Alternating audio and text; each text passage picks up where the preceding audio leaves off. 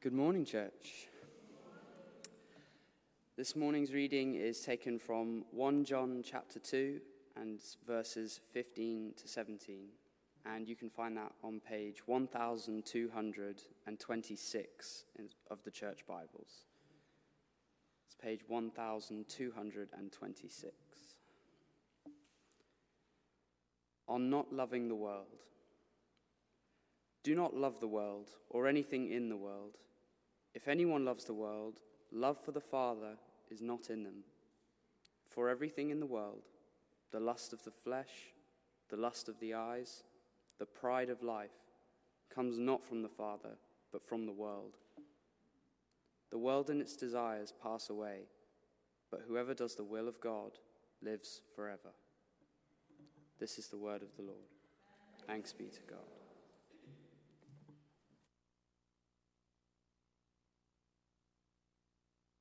Morning, I'm Neil, and uh, we're here this morning thinking about this. We believe that all scripture is God breathed and is useful for teaching, rebuking, correcting, and training in righteousness, so that the children of God may be thoroughly equipped for every good work. That's why we do this. That's why we look at the scriptures. That's why we look at God's word, because it helps us to live our lives.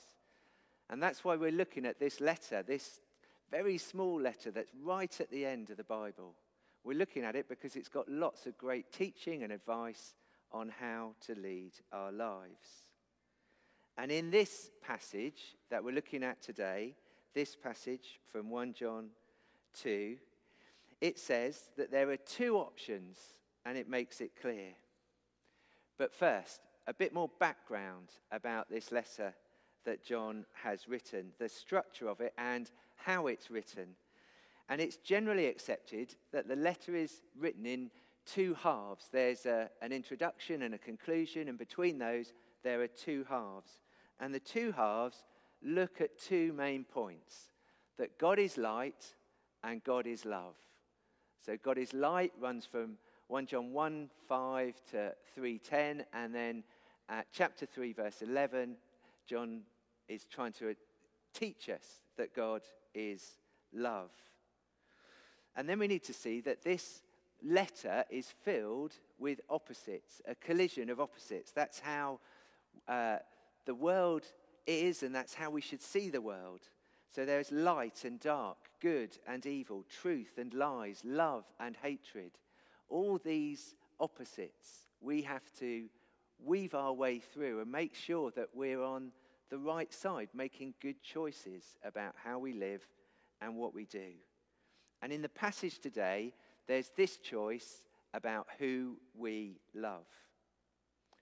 Yesterday, I was at a wedding, and at every wedding in church, there's a part, just as Nathan and Kiara, Nathaniel and Kiara are going to say at their wedding, there's a part where people say that forsaking all others, they will be faithful to one another as long as they both shall live. You see, in marriage, you choose what you're going to love, and you turn to that person you are going to love, and you commit to loving that person. And once you do that, you can't love just anyone else because you're loving that person. And what John's saying is we need to love God and commit to that. We can't go on loving the world if we love God. We've made a choice, and that choice has to stick. And then we need to see that this letter is not like most of the letters in the New Testament because most of the letters in the New Testament are written by St. Paul. And St. Paul has a very linear way of developing an argument. So he makes a point, he builds on it, and that leads to the next point, and he builds on that, and you get to the next point, and then the conclusion. And so in Paul's letters, there's lots of very clear arguments that lead from one place to an end point. But John's letter, this letter, works differently. John has just these two points that God is love and God is light. And he uses lots of arguments, one on top of another, to make his point. So, in a way, he's using words like waves that crash down on top of one another so that we get deeper and deeper into the truth. So he's just really saying two things, and he says them again and again, and he says them in lots of different ways. Each new section that starts as he writes, Dear children or dear friends, is another example to help us to go deeper into the truth of these two points. In a way, it's the difference between a traditional hymn that has six verses, and you start at verse one and you go down to verse six.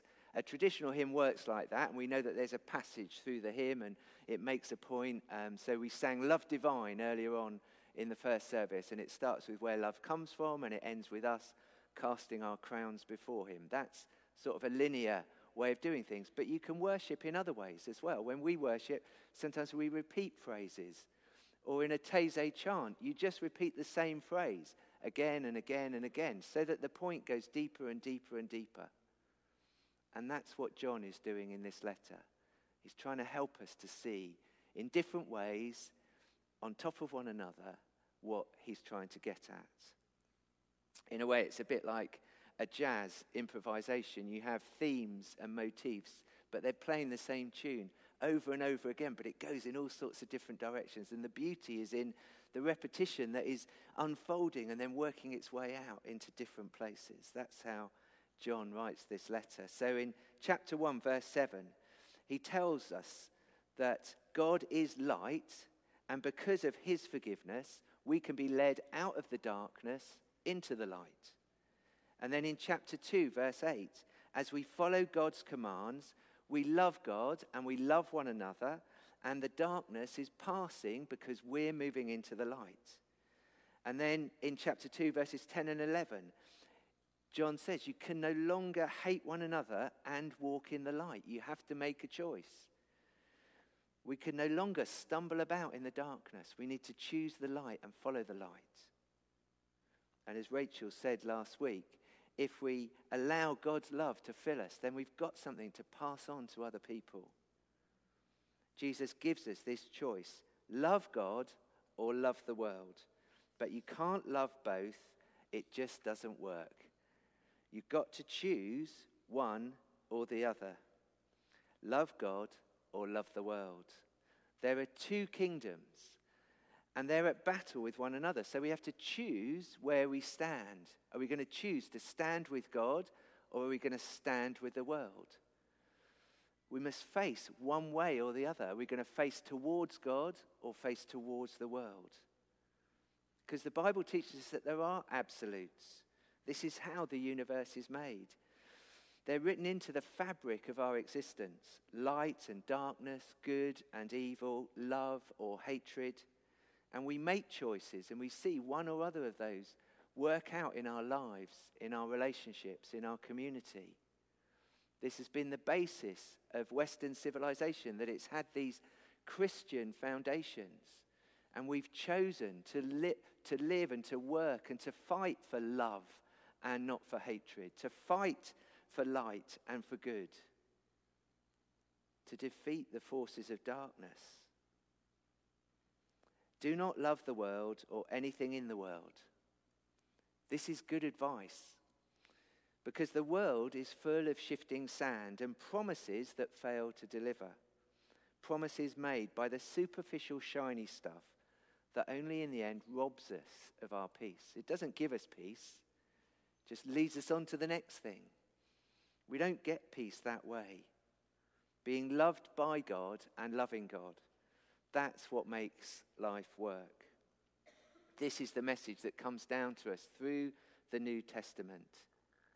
And so, in these three verses, John is summing up another wave of his teaching before moving on to the next that we must choose the light. We must choose to live in the light, to love God, to move away from the darkness, to move away from the world. For what we love matters because what we love determines our values and our priorities. And the Greek word for the world in this passage is the cosmos. It's where we get cosmopolitan from. A cosmopolitan person is a citizen of the world. Apparently, it's where you get cosmetics from because they bring order to the chaos first thing in the morning. But I don't, I don't know about that. I, I don't have too much experience of that. So, The cosmos is the ordered system of the world. But at its head, Jesus teaches, there is an evil one. The devil is at work in this world. And so, in a way, the world is like the Matrix. It's why the films like The Matrix have so much resonance within us, because there is a battle going on between two kingdoms. And there is another world that's just there on the other side.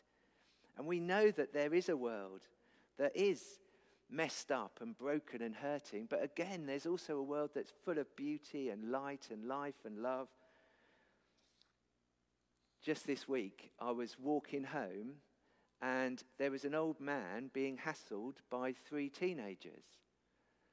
And so I went up, and I knew, and I knew this man because he comes to one, one of our services. And um, so I went up and said, What are you doing? What are you doing, guys? And they said, Oh, he said something to us. And I said, Well, how did it start? And then I talked to the old man. He's 70. And he said, Well, I was just walking down the road. They said something to me, so I said something back. And then they hounded him all the way down Albert Road. He got on a bus, and they got on the bus after him. He got off the bus, they got off the bus after him. And they were just like hounding him all the way down the street. And in the end, we had to call the police, and the police had to come and tell them to just leave him alone. And I gave him a lift home, and they were still waiting at the end of the road, trying to get so they could just annoy him. And I don't know whether they were going to actually do anything physical and beat him up or anything, but it's like this is the world that we live in. There's so many broken relationships, there's so much brokenness around us, all around us. We need to see that and we need to look at the way that the world is going and just, just recognize that there are two kingdoms at war, two kingdoms at battle.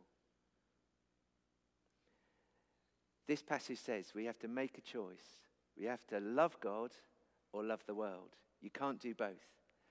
To use a, a football metaphor, you can love Liverpool or Everton. You can love City or United. You could love Celtic or Rangers, but you couldn't say that I love Portsmouth and Southampton. you have to make a choice. Before um, we came here, I was a curate in Southampton. Well, long before we came here, I was a curate in Southampton.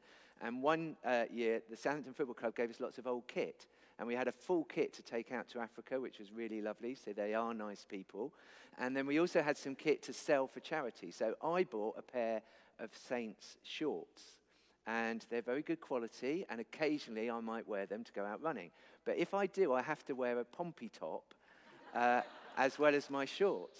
Because I was actually running along, and this man was walking towards me, and his head was down, and he looked up, and the badge is on the bottom of the shorts. And he saw it, and his face just went completely dark and black. And then he lifted his, and I have a Pompey crest on my shirt. And he saw the crest, and he went, ha ha! And I went, ha ha! And it's like, that doesn't happen. But it does, you know, it doesn't, you have to make a choice. What are we going to choose? Light or dark? Good or evil? So, John gives us three things that we need to avoid desires of the flesh, desires of our eyes, and the, and the pride in our own accomplishments. And we could sum these up as lust and envy and pride. And they're at the heart of our problems, the problems of the human heart. Lust and envy and pride separate us from God. They destroy our peace with God. And this is the way that the world works. All of the money that's spent on advertising, I looked up how much in the UK is spent on advertising each year.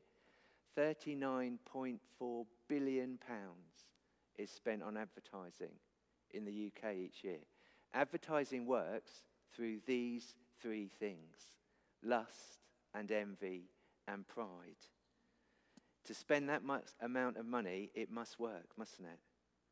Jesus says, the world says, that our identity is found in our deepest desires. Our desires control who we are, and our desires can only be met by what the world can offer. But Jesus says that our identity is found in relationship with Him, in relationship with God. He makes sense of our existence. He gives us purpose and hope.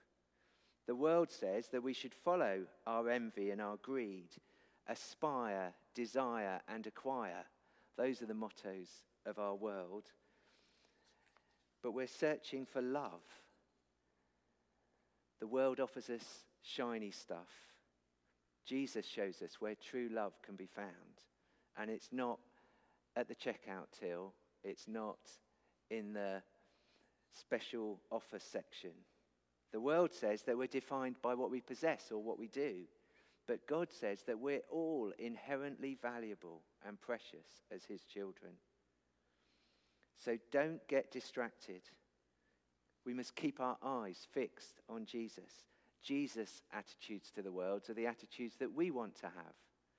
And Jesus faced these three things head on when he was tempted in the desert.